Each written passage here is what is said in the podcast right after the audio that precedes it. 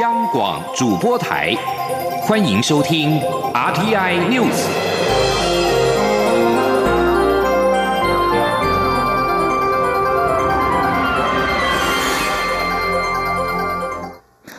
各位好，我是张旭华，欢迎收听这节央广主播台提供给您的 RTI News。面对 COVID-19 武汉肺炎疫情，台湾今天再度传出好消息，连续十天没有新增确诊个案，同时也是连续三十五天没有本土病例。台湾迄今维持四百四十例确诊，确诊个案中有七人死亡，三百九十五人解除隔离，还有三十八人持续住院隔离中。武汉肺炎疫情趋缓，口罩开放外销的脚步也越来越近。中央流行疫情指挥中心指挥官陈时中今天表示，目前口罩战备库存达到一亿片，开放外销是必然，而且时间越快越好。但还要跟财政部讨论，绝对不会等到六月底才开放，因为没有仓库可以放。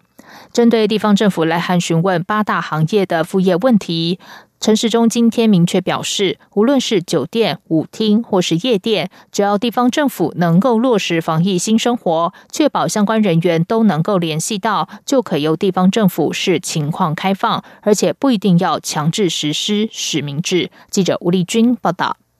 面对台湾武汉肺炎疫情控制得宜，按捺不住的八大行业不断央求政府早日开放复业。对此，中流行疫情指挥中心指挥官陈时中十七号在疫情记者会上明确回复台北市政府来函询问八大行业场所是否强制实施实名制。陈时中表示，并未强制。他说，并不是强制的规定哈，一定要。某一种情况的一个实名制，只要能够确保哈，能够快速的联络哈的这样的一个记录就可以。此外，针对高雄市政府询问酒店及舞厅是否由中央统一宣布复业，或由地方政府自行规划复业其成，陈时中也重申，只要地方政府能落实防疫新生活，确保相关人员的安全，并且都能联系到，即可由地方。视情况开放，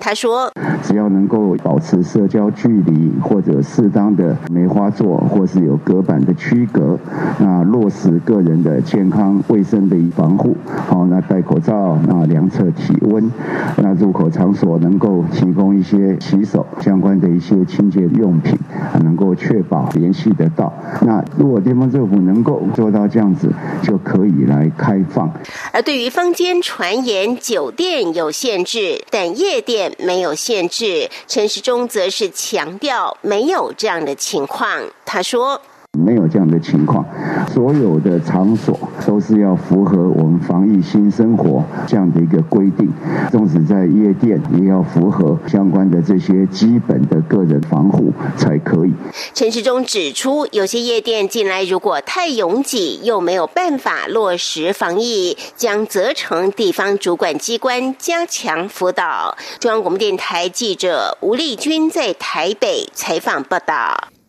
武汉肺炎已经导致全球四百六十六万人染疫，反观台湾迄今累计确诊数始终维持在四百四十人，而且已经连续十天零确诊。对此，中央流行疫情指挥中心指挥官陈时中今天自豪的表示：“这是台湾全体国民展现出来的国力和素质。”请听吴立军的报道。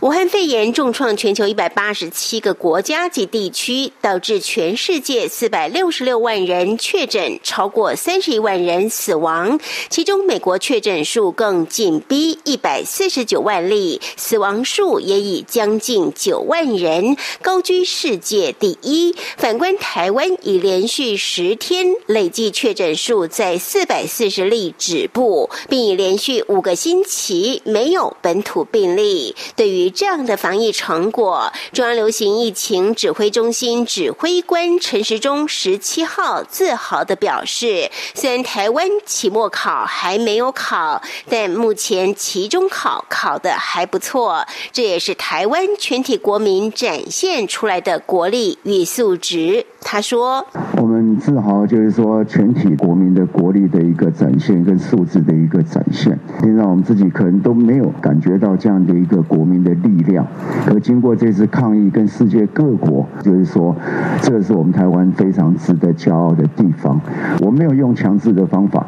我们有很多的呼吁大家配合，那国民大家就一起来做，充分展现我们台湾人民共同抗议的一个决心跟力量。那这是一个充分台湾人民素质的展现。另外，针对中央疫情指挥中心十六号表示，将放宽商务人士来台居家检疫的时间，从十四天降至五天，引发外界忧虑。对此，陈时中也呼吁大家不用担忧。他说：“嗯，我想大家就尽量的不用担忧了哈。我们是最担忧的，我们一定会把这样的事情在很有科学的基础上面，跟专家来讨论，做一个最好的安排，绝对不会放松我们这样守护的线。”针对中国大陆疫情看似趋缓，但仍不时传出群聚感染的案例，陈时中则表示，中国大陆地幅辽阔，以致许多偏远地区的讯息无。无法及时传递，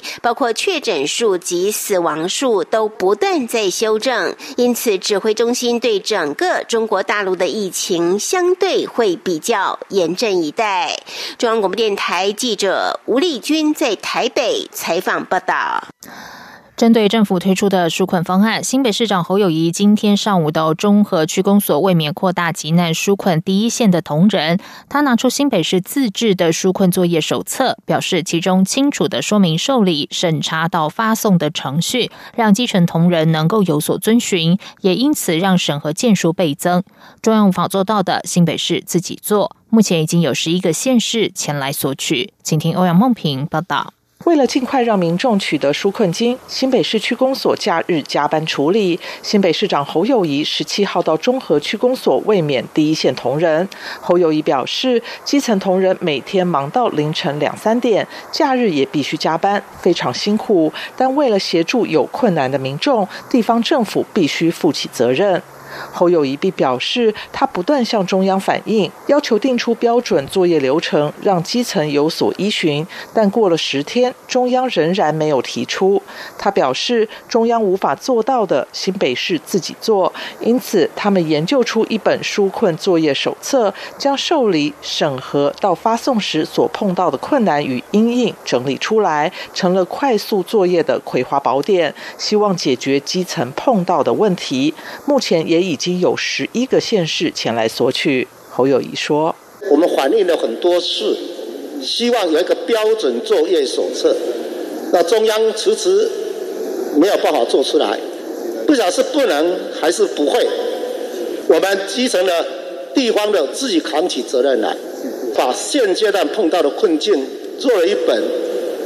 标准作业手册，从受理、审查到发送。”就得非常清楚，让底下好遵循。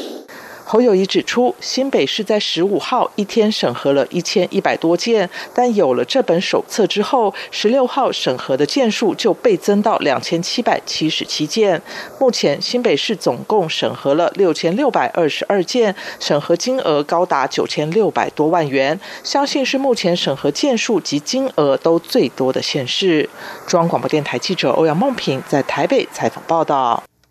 总统府秘书长陈菊今天晚上在脸书宣布，五月二十号之后，他将不再续任总统府秘书长一职。陈菊表示，在台湾即将迈向一个新阶段的此时，他认为蔡英文总统需要有更大的空间做最好的布局，因此他选择离开工作两年的总统府。蔡英文总统也透过脸书回应表示，陈菊有好几次表达去意，虽然感到不舍，但最后还是只能尊重他的意愿。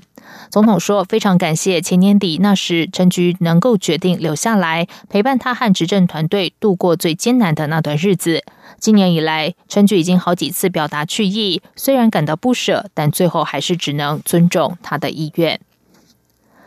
今天是同性婚姻专法司法院释字第七四八号解释施行法完成立法一周年。蔡英文总统在脸书贴文表示，去年的今天，台湾透过法律让每个人的爱都受到平等的保障。一年过去了，大家想要守护的价值依然存在，同时也让更多人一起拥有幸福。今天也是国际不再恐同日。推动跨国同婚的团体下午在凯道设立跨国同婚联农墙，并邀请多位跨国同志出席记者会，呼吁政府早日开放跨国同婚，让这些有情人不再分隔两地。请听欧阳梦平报道。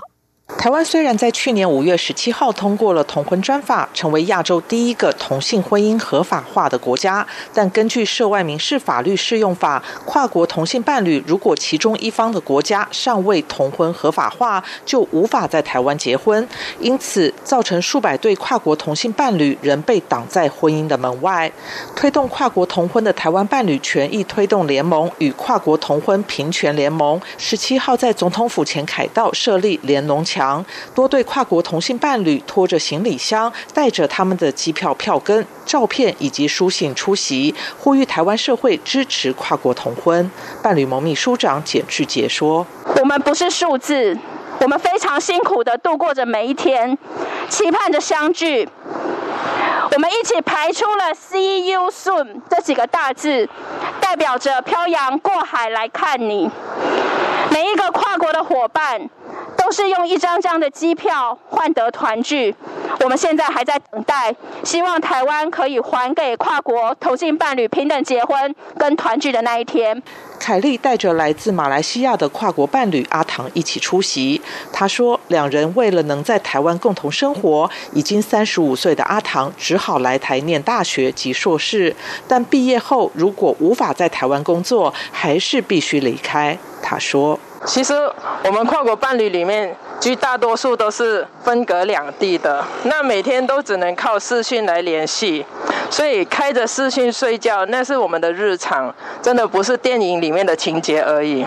伴侣盟表示，他们已经在今年四月中向法务部、内政部户政司、移民署、陆委会以及司法院发出公函，请各机关对跨国同婚表示意见。婚姻平权视线案律师许秀文指出，从回函中可以看出，各机关都承认跨国同婚的权利，也认为这个问题需要解决，但表示各机关对于所需的修法、行政研议以及配套意见仍然不一致，还需要。整合，他们期许蔡英文总统在连任后能够设定其程，积极进行院际及部会间的协调，早日完整落实同性婚姻自由与平等权的保障。中央广播电台记者欧阳梦平在台北采访报道。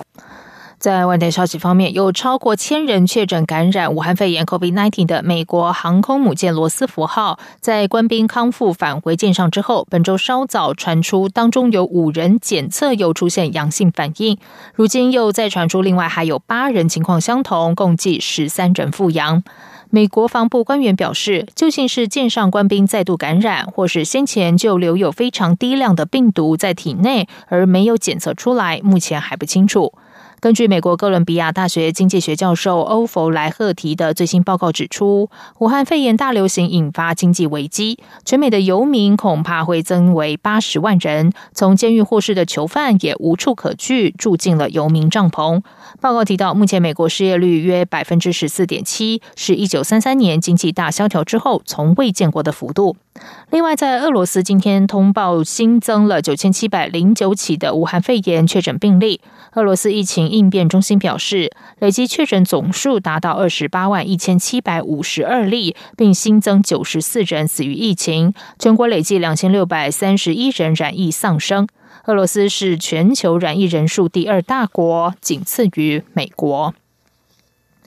路透社报道，以色列警方发言人表示，中国驻以色列大使杜伟今天被发现沉尸在首都特拉维夫郊区的寓所。以色列警方发言人没有对杜伟的死因做出评论。根据中国驻以色列大使馆的官方网站资料显示，五十七岁的杜伟是在今年二月成为驻以色列大使。警方发言人表示，警方小组依照例行程序到达现场。以色列第十二频道电视台引述一位紧急医务人员的说法报道，根据初步判定，杜伟应该是在睡梦中自然死亡。